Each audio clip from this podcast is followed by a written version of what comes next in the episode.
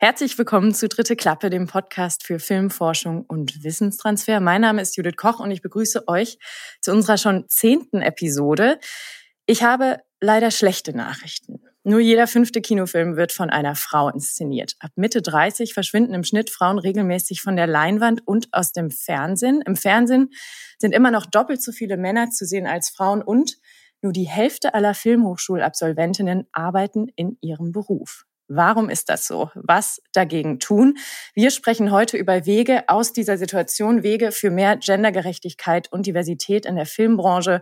Und zwar am Beispiel von Into the Wild, einem Mentorinnenprogramm, das von der Filmuniversitätsabsolventin Isabel Suber 2017 ins Leben gerufen wurde. Into the Wild vernetzt junge Filmemacherinnen von Filmhochschulen aus ganz Deutschland. Wie dort gearbeitet wird und was eigentlich weibliches Filmemachen ist, beziehungsweise was der weibliche Blick, aber auch inwiefern, beziehungsweise ob die Situation in der Branche als eine Blaupause der Situation für weibliche Personen in unserer Gesellschaft gelesen werden darf, darüber sprechen wir heute.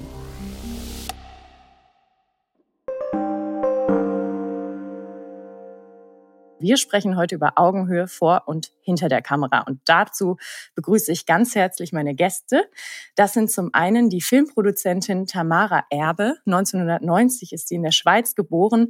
Sie studiert Produktion an der DFFB, der Deutschen Film- und Fernsehakademie Berlin, mit ihrem Abschlussfilm Baby Bitchka ist sie für den First Step No Fear Award nominiert. Tamara arbeitet als freie Autorin, Producerin und Dozentin. Sie produziert Kurz- und Langspielfilme und führt Regie bei Dokumentarfilmen, darunter My Stealthy Freedom, ein Langfilm über Frauenrechte im Iran. Ihre Kurzfilme liefen auf zahlreichen Festivals und Tamara war Teil des Into the Wild Jahrgangs 2020. Sie kommt gerade frisch aus dem Mentoring-Programm und ich freue mich sehr, dass du heute hier bist, Tamara. Hallo. Hallo, ich freue mich sehr. Sehr schön, dass du da bist. Außerdem von Into the Wild ist Ann Christine Keune heute hier mit uns. Sie ist Kulturwissenschaftlerin und Filmemacherin. Sie ist als Programmassistentin bei Into the Wild tätig und ist dort außerdem Social Media Beauftragte. Nach ihrem Studium der szenischen Künste in Hildesheim hat sie dort weiter als Mentorin für Filmprojekte gearbeitet. Sie hat in diversen Formaten die Vernetzung lokaler Filmschaffender gefördert. Ihre filmwissenschaftliche Arbeit beschäftigt sich mit der Repräsentation von Körpern, die von Normen abweichen, zum Beispiel durch Krankheit oder Behinderung. Außerdem produziert sie szenische Kurzfilme, die von Scheitern und Zugehörigkeit handeln. Hallo an Christine, auch ich freue mich sehr, dass du heute da bist. Hallo, schön, dass wir hier sein können. Last but not least, Nathalie Kudiabo, auch sie kommt indirekt von Into the Wild, ist allerdings hauptsächlich Produzentin bei der UFA Fiction. Sie hat Publizistik und Italianistik an der Freien Universität Berlin studiert. Nathalie Kodiaba begann ihre berufliche Laufbahn Mitte der 90er, zunächst als Redakteurin für die Mediengruppe RTL und ARD Degeto, im Anschluss als Producerin bei Ziegler Film und der Grundi UFA, wo sie unter anderem die Serie Verbotene Liebe produzierte. Zu ihren bekanntesten Projekten zählen Arthurs Gesetz, eine TNT-Comedy-Serie und die deutsche Adaption der schwedischen Serie Bonusfamilie. Seit Mai 2019 ist sie als Produzentin für die UFA Fiction tätig und fokussiert sich auf die Entwicklung von Fernseh- und Streaming-Serien. In diesem Jahr erschien die Dramedy-Serie All You Need. Natalie Kudiaba setzt sich außerdem für mehr Diversität in der Branche ein und ist Mentorin bei Into the Wild. Darauf kommen wir natürlich gleich zu sprechen. Ich ähm, begrüße auch dich ganz herzlich, Natalie. Hallo. Vielen Dank für die Einladung. Gerne. Into the Wild, wie schon gesagt, wurde 2017 von der Filmuni-Absolventin Isabel Schuber gegründet. Bevor wir jetzt auf den Inhalt und die Struktur eingehen, Into the Wild, das klingt als Name recht abenteuerlich. Ein bisschen so, als wäre der freie Markt bzw. die freie Wildbahn da draußen gefährlich. Was würdet ihr sagen? Ist das so? Also Into the Wild heißt schon genauso wegen genau dem Gedanken, dass da ein Einstieg passiert in eine Branche, die ganz schön wild ist, ich glaube, das ist auch ein offenes Geheimnis, dass der Eintritt in diese, in diese Branche einfach auch ein harter ist und einer, auf den man gerne vorbereitet ist, als würde man in die Wildnis ziehen. Ähm, ich muss noch mal genau verstehen, ich sagte gerade schon, Mentorin bist du, Nathalie. Mentee ähm, sagt man, bist du, Tamara. Wie genau funktioniert das? Wie ist das strukturiert, das Programm? Mm, also das Tolle an Into the Wild ist eigentlich, dass es äh, so sehr vielschichtig aufgestellt ist. Also jeder Mentee kriegt natürlich eine Mentorin aus der Branche, was aber ganz unterschiedliche Leute sein können, von RegisseurInnen über RedakteurInnen, ProducerInnen, VerleiherInnen, alles Mögliche, was so gerade gut aufs Projekt passt. Und dann haben wir aber auch je noch eine Dramaturgin, die uns über das Jahr betreut, plus natürlich die anderen Mentees, äh, und dann gibt's immer wieder auch so Workshops, die dann auch für andere junge Filmschaffende geöffnet sind. Ich glaube, grundsätzlich kann man sagen, Into the Wild läuft ein Jahr lang. Wir begleiten so eine Art Filmklasse, eine Gruppe von Filmemacherinnen, die im Begriff sind, von der Filmhochschule abzugehen oder auch schon Absolventinnen sind von den sechs großen Filmhochschulen in Deutschland und äh, das Ziel ist, dass die am Ende mit beiden Beinen in der Branche stehen. Also, dass der Übergang von der Hochschule in die Branche funktioniert hat und die jetzt da ihre Karriere bauen können. Dass die sowohl an ihrem eigenen Stoff arbeiten können, mit dem sie sich beworben haben, mit den Dramaturginnen, die wir ihnen zur Seite stellen, aber eben auch ganz viel Kontakt mit der Branche bekommen. Ganz zu schweigen von Fähigkeiten wie Selbstpräsentation, Verhandlungsfähigkeiten, all die Dinge, die man braucht, um eben am Ende in der Branche zu bestehen. Und am Ende des Jahres pitchen die auf, auf einem großen Filmfestival. Dieses Jahr war das das Filmfestival München und stellen sich selbst und ihr Projekt vor und damit entlassen wir sie dann. Fühlt man sich jetzt wirklich getragen, äh, Tamara? Oder würdest du sagen, dass das ist jetzt irgendwie auch so eine Art von, ja, ich gehe jetzt tatsächlich einen Schritt raus. Ich habe jetzt nicht mehr so diese, diese enge Betreuung doch tatsächlich über das eine Jahr im Rücken. Ähm, oder wie erlebst du jetzt quasi den Übergang? Du bist ja jetzt frisch aus dem Programm entlassen worden. Ähm, ehrlich gesagt, ähm, dieses, das Programm ist beendet, das ist bei mir noch gar nicht so angekommen. Und ich glaube auch, dass das insofern für mich auch einfach nicht angekommen ist, weil es nicht so ist. Also weil ich einfach weiß, ich habe da Mitstreiterinnen für die nächsten 30 Jahre kennengelernt. Ähm, das ist eigentlich erst der Anfang und ich habe auch das Gefühl, aus diesem Pool von MentorInnen, da kann ich auch die nächsten 30 Jahre die Leute noch anschreiben. Ähm, es ist einfach eine sehr, sehr tolle Möglichkeit, sich zu vernetzen. Und ich glaube, wenn man das mal angefangen hat, dann ist man schon nicht mehr alleine. Und ich glaube, das hilft immer extrem. Mhm. Wir kommen später nochmal genauer auf dein Projekt, Tamara, zu sprechen. Nathalie, du äh, warst jetzt Mentorin in dem Jahrgang und ich kann, oder haben wir gerade natürlich in der Vorstellung auch schon gehört, du bist nicht klassisch von einer Filmhochschule in die Branche eingestiegen, sondern ähm, anders. ähm, ich würde dich gerne fragen, wie du erstmal das Mentoring-Programm erlebt hast für dich, was du da mitgenommen hast als Erfahrung und ob du dir vielleicht auch sowas gewünscht hättest oder ob das einfach ganz anders gekommen ist bei dir. Bei mir, ich bin ja schon ein bisschen älter als ihr. ich bin äh, sozusagen, ich habe 1990 angefangen, äh, äh, Publizistik eben und Italienistik zu studieren und wollte Journalistin werden und bin über tatsächlich über ein Praktikum durch Zufall bei RTL gelandet, die und wurde dann äh, Redakteurin von GZSZ. Also das waren halt die 90er Jahre und auch ich hatte damals ehrlicherweise gar keine Ahnung und bin dann da so reingerutscht über äh, Learning by Doing und bin tatsächlich dann bei der Fiction auch geblieben, weil mir das total viel Spaß gemacht hat. Also von diesem Redakteursjob dann bin ich abgeworben worden eben als Producerin und habe gemerkt, dass mir das liegt und dieses Geschichten erzählen, was ich glaube ich tatsächlich ja auch im Journalismus so ein bisschen gesucht hatte, ähm, konnte ich ja da auch sozusagen anwenden. Also ich habe nie eine Filmhochschule von innen gesehen, kann also gar nichts dazu sagen.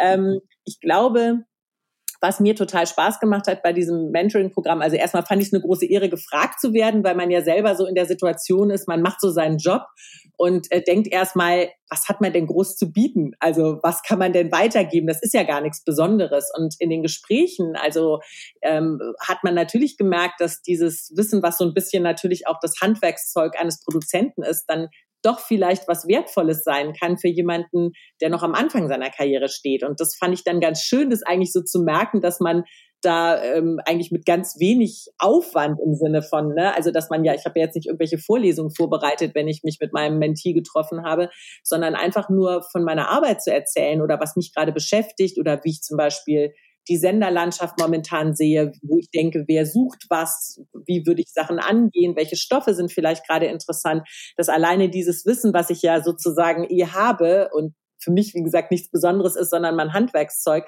dass das aber vielleicht für jemanden anders total hilfreich sein kann. Und ähm, wir hatten uns ähm, verabredet, äh, die Sandra Ströder äh, ist meine Mentee, die ich auch ganz toll fand. Und äh, muss auch sagen, weil das eine hervorragende Autorin ist, wir haben tatsächlich auch ein eigenes Projekt entwickelt, was ich jetzt mit ihr verfolge und äh, was wir jetzt anbieten werden. Also das äh, ist sozusagen Toll. noch ein wunderbarer Nebeneffekt, dass ich eine ja. tolle junge Autorin kennengelernt habe, mit der ich jetzt auch weiterarbeiten werde.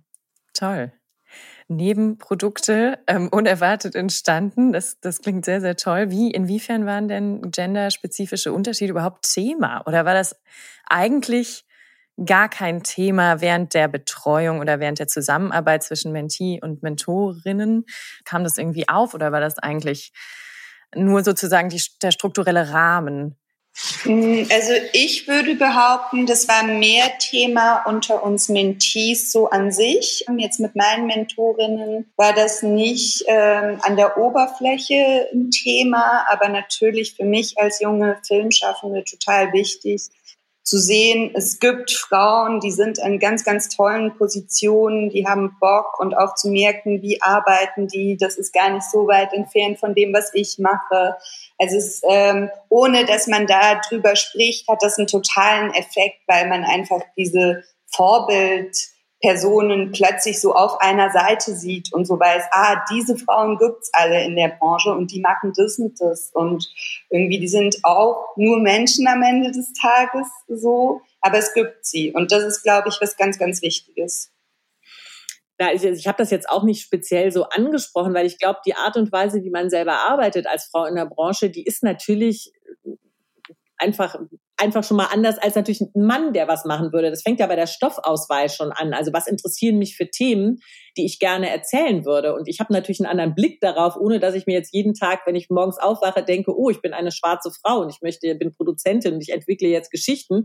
Das ist ja eigentlich mein Erleben, wie ich jetzt in der Gesellschaft lebe und wie ich Themen wahrnehme so, ne? Und das bringt man ja von Natur aus mit. Also ich finde ja sowieso auch immer so teilweise diese Konkurrenz zwischen Produzentinnen oder sowas, also auch total Quatsch, weil jeder ein anderer Mensch ist und auch jeder Autor würde den Stoff wahrscheinlich anders aufschreiben. Es gibt vielleicht dann mal Themen, die total virulent sind, wo man denkt, oh Gott, das muss man jetzt machen, bevor es jemand anders macht. Aber am Ende des Tages ist ja so ein also so ein Story Development oder so ein, so ein Projekt auch immer eine sehr persönliche Sache, finde ich. Also müsst ihr auch mal sagen, äh, wie ihr das seht hier, Tamara.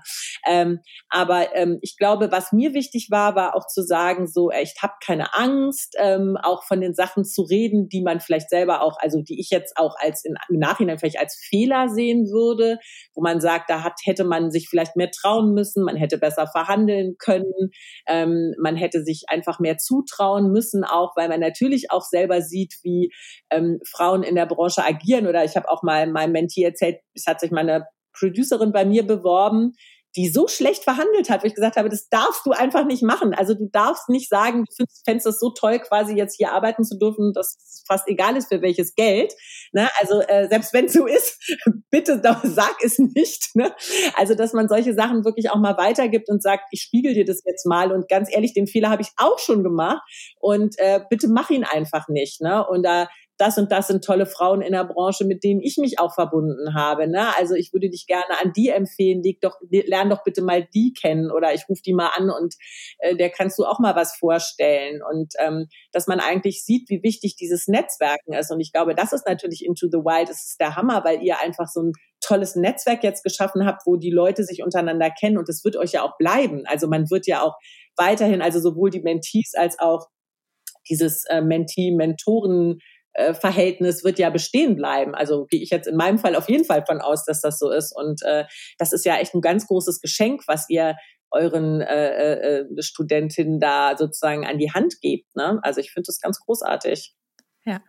Tamara nickt. Tamara hat aber auch gerade genickt, als es darum ging, Verhandlungspositionen ähm, klar zu machen. Wenn wir jetzt über die strukturellen Probleme sprechen, ähm, die in der Branche immer noch vorherrschen, ich habe das ja im Einstieg, Einstieg schon genannt. Es gibt tatsächlich immer noch doppelt so viele Männer zu sehen als Frauen.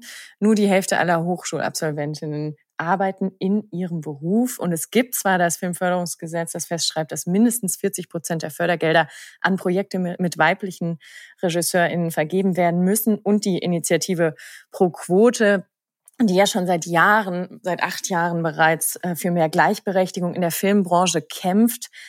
Und jetzt äh, sprecht ihr viel von Vernetzung. Gibt es da eurer Meinung nach ein ähm, besser geeignet oder schlechter geeignet? Muss es ineinander greifen? Wo, welche Stellschrauben müssen eurer Meinung nach gedreht werden, damit sich wirklich grundlegend etwas ändert? Ich kann mal vielleicht mal was sagen. Also ich glaube tatsächlich, also jetzt aus Produzentensicht oder aus meiner Sicht, ne? Also wenn ich jetzt zum Beispiel einen Film machen möchte und dann suche ich jetzt einen Regisseur oder eine Regisseurin, dann kann ich natürlich im Zweifel immer die drei anrufen, mit denen ich sowieso schon gearbeitet habe, die ich kenne, wo ich weiß, die funktionieren. Da habe ich wahrscheinlich keinen Stress beim Sender, weil die auch schon für die gearbeitet haben und so, ne? Und das ist ja quasi so ein System, was sich selber unterstützt. Und da kommen natürlich auch neue Leute schlecht rein. Und wir wissen ja auch, dass zum Beispiel, wenn die Absolventin die Hochschulen verlassen, gerade was jetzt zum Beispiel Regisseurinnen angeht, dass man Männern, obwohl die nicht mehr Erfahrung haben, einfach größere Budgets zutraut als Frauen. Das, ja? Darf ich noch mal kurz einhaken? Also ist es tatsächlich so noch mal zu den Budgets jetzt? Ist es wirklich so, dass Männern generell höhere Budget, Budgets zugestanden werden oder ist es so, dass die häufiger Budgets ausgeschüttet bekommen? Na, also, also dass, glaube, wenn es darum geht. große Budgets geht, würde man einem Mann, also kein, ich, ich spinne jetzt mal rum. Also ich glaube, wenn wir jetzt eine Untersuchung machen würden äh, über historische Mehrteiler, die äh, ne, per se einfach mehr Geld kosten und mal überlegen, wer hat, also gendermäßig, wer hat der Regie geführt, da würde ich meine Hand für ins Feuer legen, dass es fast nur Männer sind. Und andersrum die Zahl, die wir, so, ne? Die Zahl, die wir immer wieder zurückgespielt bekommen, und zwar sowohl international, auch national jetzt in Deutschland hier, ähm, ist, dass wenn man sich anguckt, was sind die Filme, die von Regisseurinnen gemacht werden, dann sind das immer die mit dem geringeren Budget. Das kann auch an Genre liegen, da sind wir dann bei der nächsten Frage, aber diese Korrelation kommt immer wieder, immer wieder zurückgespielt. Also das ist so und ich finde, man muss sich dessen einfach mal bewusst werden. Ne? Und natürlich, auch ich muss aus meiner Comfortzone raus und sagen, wen gibt es denn da? Ne? Und die Leute fallen mir ja nicht in Schoß. Also das ist ja so, dass ich mich wirklich aktiv auch bemühen muss und mache, ich mache das ja mittlerweile auch, dass ich mir äh, Abschlussfilme angucke, dass ich Leute treffe, dass ich mit Agenten, Agentinnen spreche, die mir Leute empfehlen und so. Und dass man tatsächlich dann vielleicht auch mal keine Angst haben muss, weil ich meine, ich glaube, jetzt mit meiner Erfahrung, ich mache den Job jetzt auch seit 25 Jahren, ich traue mir also durchaus zu, auch mit äh, äh, jungen Autorinnen, äh, RegisseurInnen äh, Projekte zu machen, weil ich glaube, dass das nicht für die Wand fährt. Also so viel Selbstvertrauen habe ich da mittlerweile auch. und das ist ja meistens auch überhaupt nicht so. Das ist ja mehr eine Kopfsache. Und äh, also ich habe ganz tolle junge Kolleginnen kennengelernt, die äh, sich da total reinwerfen und einen hervorragenden Job gemacht haben und man sich gar nicht die Frage stellen musste, ob da jetzt irgendwas nicht funktioniert. Ne? Also es ist wirklich, ähm, ich glaube, man muss einfach mal den, man muss sich das bewusst machen und wirklich aus dieser, aus dieser Bequemlichkeit rauskommen, es so zu machen, wie man es halt immer gemacht hat. Ich finde das auch ein gutes Stichwort, um wieder, äh, um nochmal über den Namen zu sprechen. Das, wo es wild wird, ist genau das. Zum Beispiel Natalie und ähm, Menschen in diesen Entscheiderpositionen haben jede Menge zu tun. Da ist es auch ein bisschen Verantwortung des Nachwuchses oder eben von Vermittlungspositionen wie Into the Wild, da auch mal reinzukommen ähm, und da sind, da gibt es Dinge, die wir, be, die wir beobachten bei unseren Mentees, aber auch bei Frauen generell in der Branche, die dabei überhaupt nicht helfen, wo man auf diese Art von Wildheit eben nicht eingestielt ist. Zum Beispiel die Scham bei Verhandlungen oder generell irgendetwas, was da vielleicht auch in der Filmuni passiert, wo Filmfrauen das Gefühl gegeben wird, nicht mit der gleichen Vehemenz auch mal für sich einstehen zu können und zu sagen, übrigens, ich mache das und ich mache das dann auch. Ich kann das machen, lass mich das machen, bitteschön. Und ähm, das ist was, was, wenn man dann jemanden trifft, eine Person trifft, die in einer Entscheiderposition ist, die nicht so offen eingestellt ist, wie Nathalie zum Beispiel, ähm, da kämpft man ganz schöne Kämpfe und da kämpft man sich auch ganz schön ab, wenn man auf diese Art von Konfrontation nicht eingestellt war. Glaube halt, und ich glaube, das habe ich bei Into the Wild auch mal gesagt, ne, ich glaube einfach, es ist gerade eine wahnsinnig gute Zeit, weil es so viel Nachfrage gibt. Und ich kenne, also es gibt ja extrem viele Anbieter, die junges Programm wollen, die gemerkt haben, ne, dass die jungen ZuschauerInnen auch was anderes wollen und die jetzt nicht mehr darauf zählen, oh Gott, der muss, äh, der oder die muss jetzt so einen Track Record haben, was ja meistens auch überhaupt nicht möglich ist. Wie willst du frisch von der äh, Hochschule kommen und dann aber schon, keine Ahnung, drei Langfilme gemacht haben oder so? Das ist ja alles Unsinn. Aber gerade in diesem Serienbereich, glaube ich, da ist gerade total viel möglich und da wird Leuten auch eine Menge zugetraut, einfach aus der Not heraus, dass äh, Programminhalte gesucht werden. Und das sollte man jetzt hier knallhart ausnutzen, finde ich. Das sage ich immer den, den äh, jungen AbsolventInnen, dass, ne, dass jetzt eure Zeit ist und dass man das jetzt machen muss. Und ich glaube, nie war die Zeit besser. Ne? Ja. Und nie waren oder werden die Themen ja auch diverser wie jetzt. Ähm, die UFA, Nathalie, die verpflichtet sich ja seit letztem Jahr durch ihre Selbstverpflichtung als erstes deutsches Unterhaltungsunternehmen zur Diversität vor und hinter der Kamera. Bis Ende 2024 sollen im Gesamtportfolio der UFA-Programme eines Jahres die Diversität der Gesellschaft abgebildet werden. Wie funktioniert das? Wie macht man das? Also wie funktioniert das praktisch? Gibt es da eine Checkliste? Ähm, schaut man, wen man in welche Positionen setzt? Ähm, wie, wie sieht das praktisch aus, Nathalie?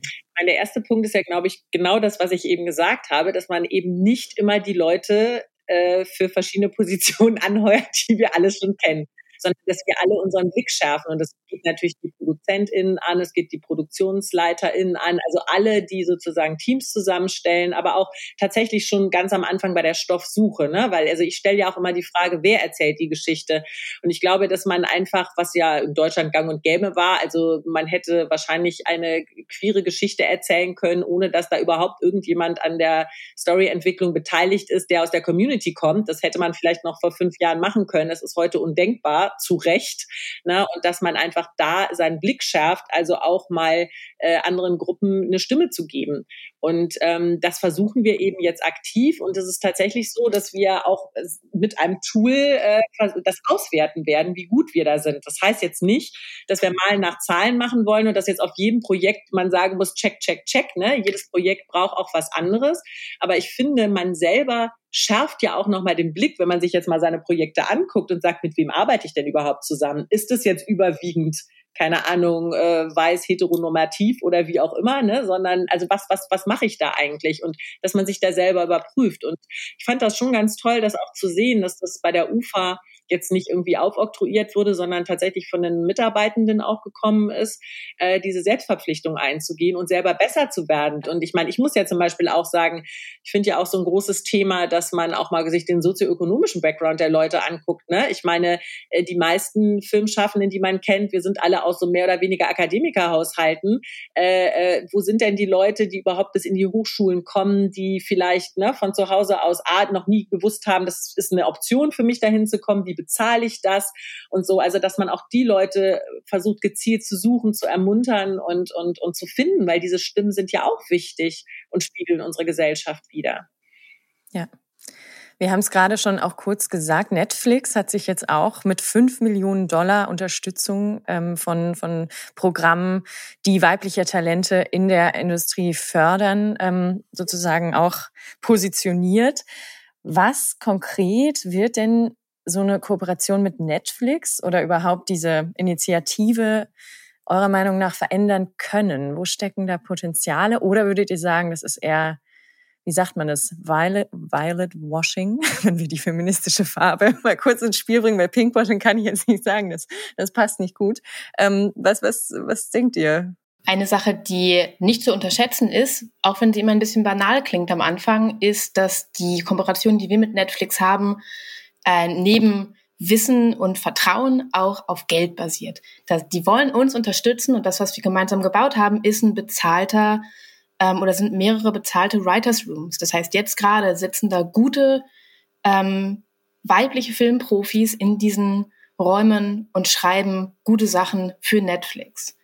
Und alleine das hat schon ökonomisch was verbessert, was vorher nicht der Fall war.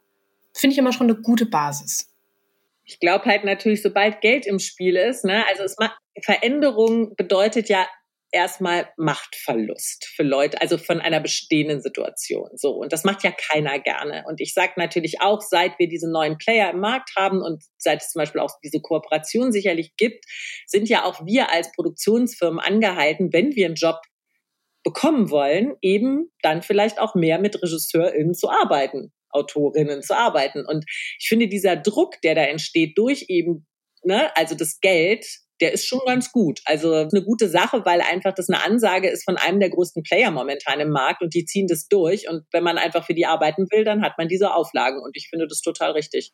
Meine Hoffnung wäre auch, dass eben durch die Macht, die Netflix da hat, wir arbeiten, wir merken viel auch Misstrauen in den Situationen, in den Positionen, die etabliert sind, Entscheidungsträger ähm, und gewiss, oft ist es ja so, dass sich Bewegungen nur so langsam bewegen, wie das Gatekeeping es zulässt. Da geht es gar nicht darum, wie viel wir arbeiten, sondern wie beharrlich manche Menschen sagen, nee, ich vertraue der Sache nicht, ich weiß nicht, ich bin noch nicht so weit.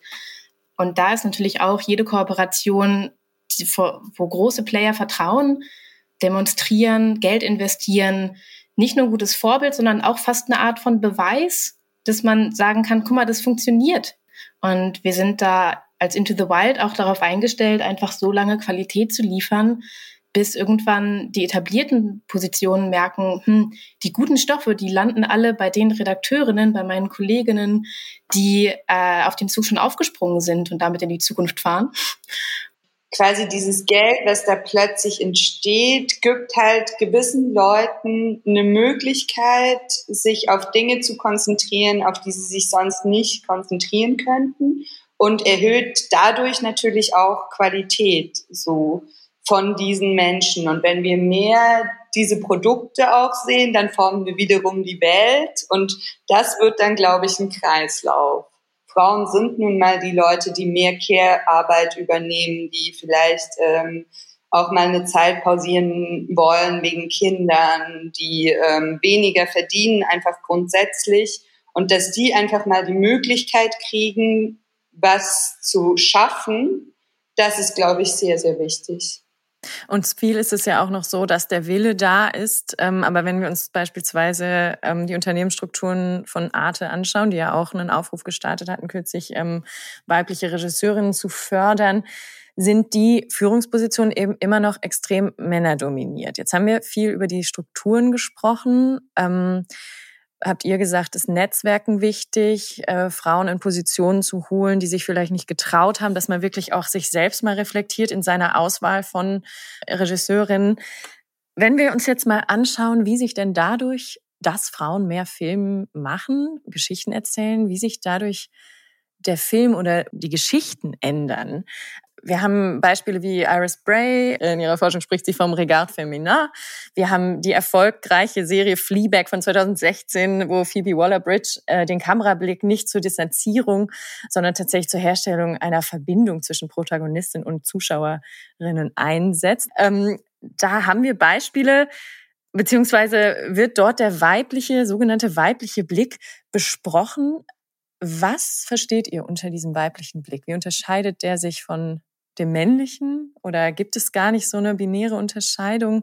Mhm, also ich habe schon sehr Probleme mit dieser binären Unterscheidung von Blicken. Ich glaube aber, was Nathalie ja vorhin auch schon gesagt hat, so, ähm, man ist halt irgendwie aufgewachsen, man ist irgendwie der Mensch, den man ist, so. Und vor 50 Jahren hatten vor allem weiße Männer Zugang zu diesem Medium, das wir hier bespielen. Ähm, mittlerweile sind es aber ganz, ganz viele unterschiedliche Leute. Aber wenn das zum Beispiel ein schwarzer Mann aus der Arbeiterklasse ist, ist das ja auch ein anderer Blick. Oder wenn non-binäre Menschen erzählen, sowas kann ich ja gar nicht erzählen. Und ich glaube, dass je nachdem, wie und wo man aufgewachsen ist, und wie man sich selber auch formt, hat man natürlich auch einen anderen Blick auf Dinge, anderen Fokus. Und so funktioniert halt auch das Medium. Aber ich glaube, es kann viel breitflächiger was Neues entstehen, wenn man das nicht aufteilt in einen weiblichen Blick oder einen queeren Blick. Ich wünsche mir da mehr fluide Möglichkeiten, glaube ich. Ja.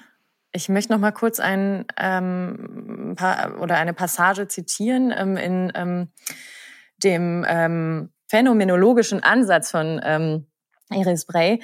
Da heißt es, auf der Erzählebene tritt der weibliche Blick auf oder wird eingenommen, wenn die Hauptfigur, Zitat, sich als Frau identifiziert, die Geschichte aus ihrer Sicht erzählt wird, ihre Geschichte die patriarchalische Ordnung herausfordert.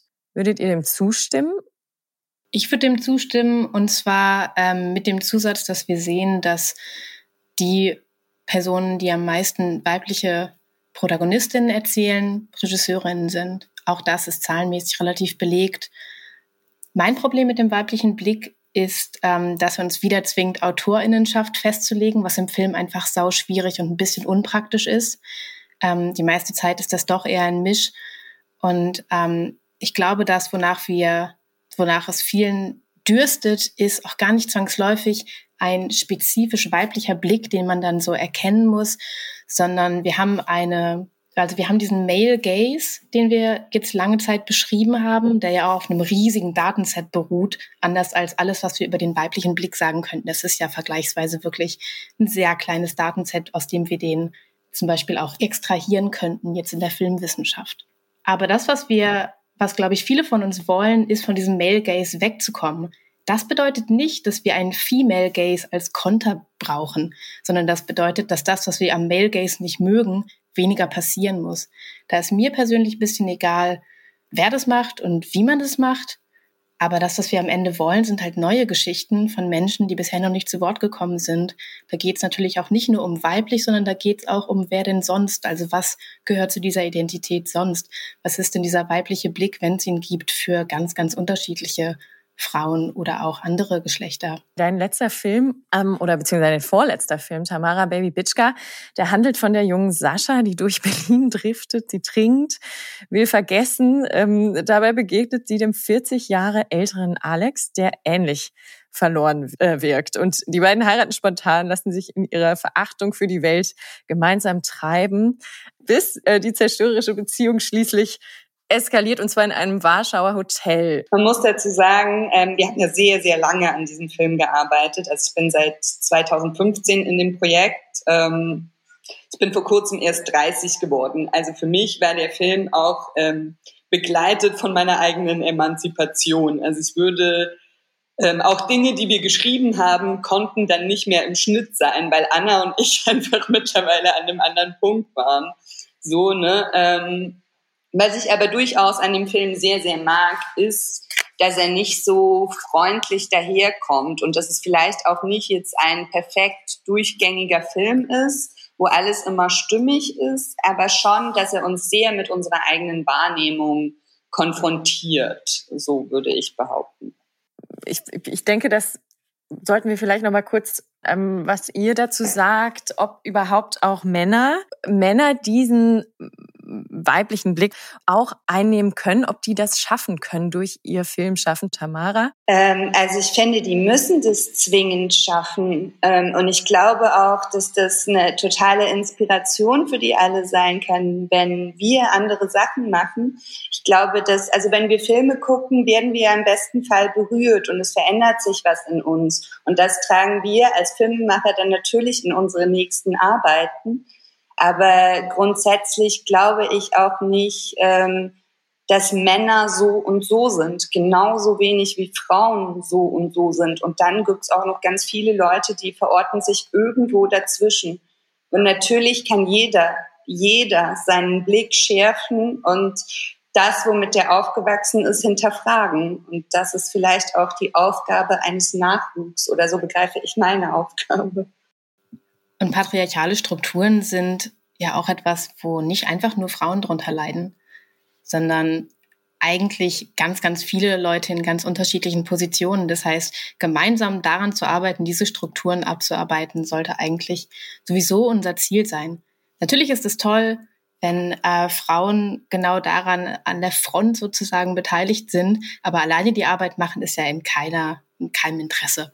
Also ich finde auch, man muss einfach sich auch mal angucken, ne, also das, diese Pauschalität, dass man sagt, der kann das und der kann das nicht. Wir würden uns ja auch darüber ärgern, wenn man uns sagen würde, wir könnt jetzt keinen Actionfilm machen oder was weiß ich. Ne? Also das ist so, ich finde, dass da, da muss man irgendwo auch eine gewisse Offenheit haben. Ich glaube nur, momentan sind wir noch in so einem Ungleichgewicht, dass man natürlich vielleicht jetzt mal alles, was jetzt nicht der dem Male Gaze entspricht, der ja doch jetzt ne, über Jahrzehnte sehr dominant war, dass man guckt, dass man das ein bisschen nach vorne bringt, bis sich da so eine ne, Gleichberechtigung auch ergibt. Ne? Also das, darum geht's ja nur. Man sagt ja nicht, man soll das andere jetzt gar nicht mehr machen. Ich glaube nur, wir haben, äh, äh, ne, wie wir eben schon gehört haben, einfach so viele Stimmen, die noch gar nicht gehört worden sind und dass wir den Blick so erweitern.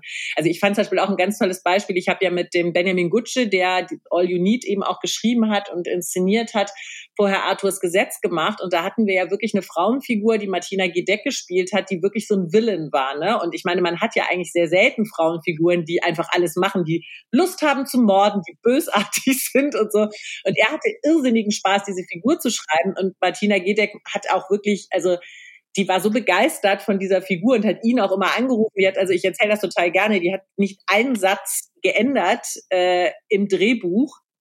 Und als sie mal was geändert haben wollte, also so ein Halbsatz, da hat sie ihn vorher angerufen und gefragt, ob sie es machen könnte, weil die so begeistert von der Figur war und es einfach total toll fand. Ne? Und ähm, deswegen auch nochmal so als Beispiel, wer schreibt was, äh, wem traut man was zu.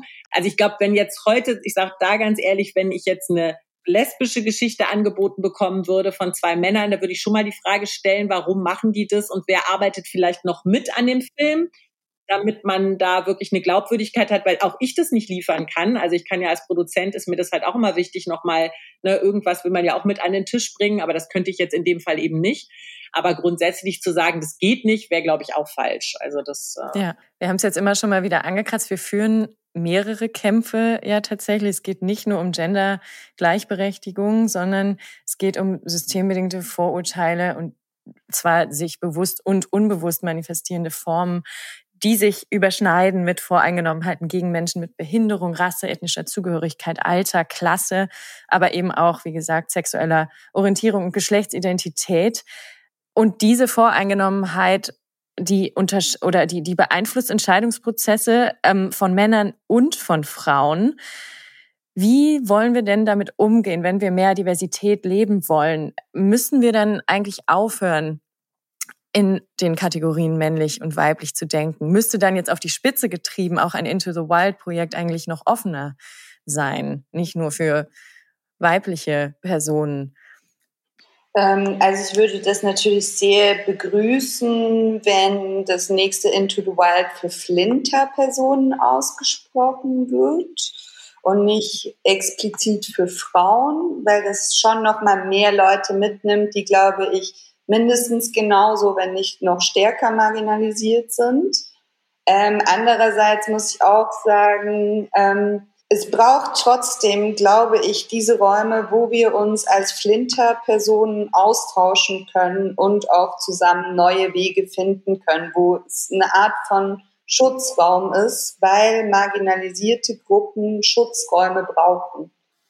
Ich glaube halt, dass wir momentan noch in der Situation sind, dass wir diese Räume brauchen, ne? wie Tamara sagte, dass man das jetzt, dass das sicherlich auch für viele äh, so ein wie so ein Durchatmen mal ist, sich da wirklich geschützt zu fühlen und ne, sich nicht mit, mit so einer Rüstung vielleicht rumzulaufen. Das hört sich jetzt immer dramatisch an, aber ich glaube, dass uns das teilweise gar nicht mehr bewusst ist, wie sehr und wie oft wir eine Rüstung tragen, weil wir es gar nicht anders gewohnt sind. Ne? Also man sich gewisse Strategien einfach aneignet. Und erst wenn man mal in so einem Raum ist, nur unter Frauen, merkt man dann ja auch, wie schön das ist, weil man so einen anderen Vibe hat.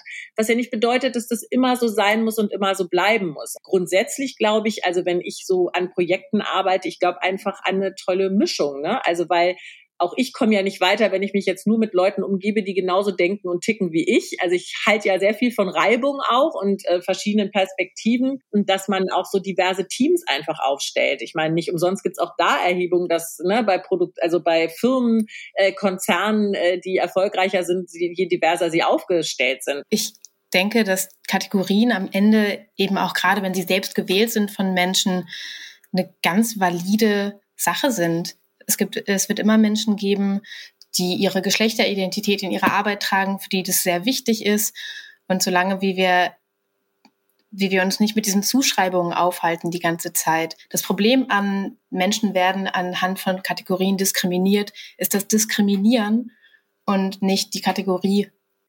Zuletzt, ähm, ich meine, ich habe es auch anfangs natürlich schon erwähnt, Isabel Schuber kommt von der Filmuni, Filmhochschule Da wird Diversität und Gendergerechtigkeit ja seit längerer Zeit schon praktiziert. Na, also praktiziert würde ich so nicht behaupten. Also ich würde sagen, Filmhochschulen sind ein sehr elitärer, genormter Ort, der sich langsam auflockert, aber ähm, ich glaube, dass gerade die Filmhochschulen ähnlich auch wie Sender funktionieren. Da sitzen halt schon sehr lange ähnliche Leute und ich glaube nicht, dass sich da in den letzten 20 Jahren krass was verändert. Also zumindest an den Filmhochschulen, die ich näher kenne, ähm, hat sich da wenig verändert. Was ich sagen muss, ganz toll ist, ist, dass die Filmuniversität Babelsberg eine Gleichstellungsbeauftragte hat schon seit Jahren und dadurch, glaube ich, schon gewisse Dinge irgendwie passiert sind und mittlerweile auch ähm, eine Diversitätsbeauftragte respektive Diskriminierungsbeauftragte, wo man sich wenigstens in Problemstellungen melden kann. Aber das haben die wenigsten Filmhochschulen. Ich meine, wenn wir jetzt davon ausgehen, dass es da vielleicht nicht so schlimm ist wie in der Branche, ähm, weil, wie du sagtest, an der Filmuni es eine Gleichstellungsbeauftragte gibt, ähm, und eine Sensibilität dafür herrscht, ähm, wäre da nicht auch ein riesiges Potenzial vergeudet, wenn die Unis sich nicht auch einmischten? ich frage mich halt, also wie gesagt, ich war nie an der Filmuni, ich kann das jetzt auch nur von Studierenden so ein bisschen weitergeben. Also ich, also ich glaube, das ist ehrlich gesagt wie in einer normalen Schule auch ein Problem, dass die Lehrenden eben auch sehr homogen sind. Ne? Und das finde ich ist ein totales Thema. Das war mir gar nicht so klar. Aber das ist wirklich wahrscheinlich genauso wie in, also ich sag mal, ne, wenn man jetzt aufs Gymnasium, Realschule, wo auch immer hingehen würde, da hätte man auch, würde man auch suchen, äh, die Diversität äh, der Lehrenden. Ne? Und ich glaube, da müssen wir einfach hinkommen. Also da ist zum Beispiel an der DFFB darf man ja sehr lange studieren und ich studiere da jetzt schon acht Jahre. Am Anfang, als ich da hingekommen bin, sind von den vier leitenden Dozierenden waren alle weiß und männlich und über 50. Und mittlerweile hat sich das aufgelockert. Wir haben äh, unterschiedlichere Menschen da. Und ich glaube, dass das ganz, ganz schwierig ist, so große Institutionen umzuformen, weil es einfach mit sehr viel Wissensvermittlung, mit Bewusstsein, aber auch mit Umstrukturierungen. Und da sind wir dann natürlich wieder bei dem Punkt, dass jemand, der Macht hat, gibt die ungerne freiwillig ab. Ja, aus Into the Wild Sicht lässt sich auf jeden Fall sagen, dass wir natürlich die Arbeit mit den Filmhochschulen extrem schätzen, aber dass man sich auch ein bisschen was vormacht, wenn man jetzt erzählt, langfristig, dass ja auf der Filmhochschule noch Parität herrscht und es doch super ist und dann kommt die böse, böse Branche, weil zum einen das nicht vorbereitet sein auf die Branche ein Problem ist, was die Unis ja selber auch immer wieder ansprechen, dass man das gerne ausbessern möchte, dass man Leute, aber auch vor allem Frauen, aber auch alle anderen gut auf diese Branche vorbereiten muss. Und die Frage ist, wie praktisch vorbereitet die am Ende sind. Da muss immer wieder nachgebessert werden. Aber auch ansonsten heißt es nicht, dass auf der Uni ähm, dass die Uni ein toller Ort ist für Frauen, wo die machen können und, ähm, und illusioniert werden und dann ganz desillusioniert werden, wenn sie in die Branche kommen. Stattdessen merken wir bei Into the Wild auch regelmäßig, dass wir mit Teilnehmerinnen arbeiten, die schon durch ganz viele harte Sachen durch sind, die sich auch Sachen ange, also Verhalten angeeignet haben, das genauso destruktiv ist, wie es dann in der Branche gebraucht wird, so wie die Branche gerade funktioniert. Das heißt, wir bügeln da teilweise ein Jahr lang auch mit den Teilnehmerinnen Verhalten aus, was ein bisschen unsolidarisch ist, weil die gelernt haben, dass sich selber nach vorne bringen heißt, andere Leute nach hinten zu schieben. Und das ist was, was ähm, uns immer ein bisschen das Herz bricht. Mhm. Würde es denn jetzt abschließend nochmal gefragt, eurer Meinung nach helfen, abseits von Quoten politisch einzugreifen. Wir haben jetzt gerade schon gesagt, die Uni trägt auch Verantwortung erstmal in ihrer Praxis oder in, in ihrer Struktur, wer da arbeiten darf, wer lehren darf. Ähm, um, und um jetzt quasi so eine Kontinuität, weil Tamara, du sagtest gerade, es fängt dann immer wieder von vorne an, der Jahrgang ist weg und dann gibt es quasi kein Korrektiv, das mal wirklich kontinuierlich schaut, was hat sich denn da verändert.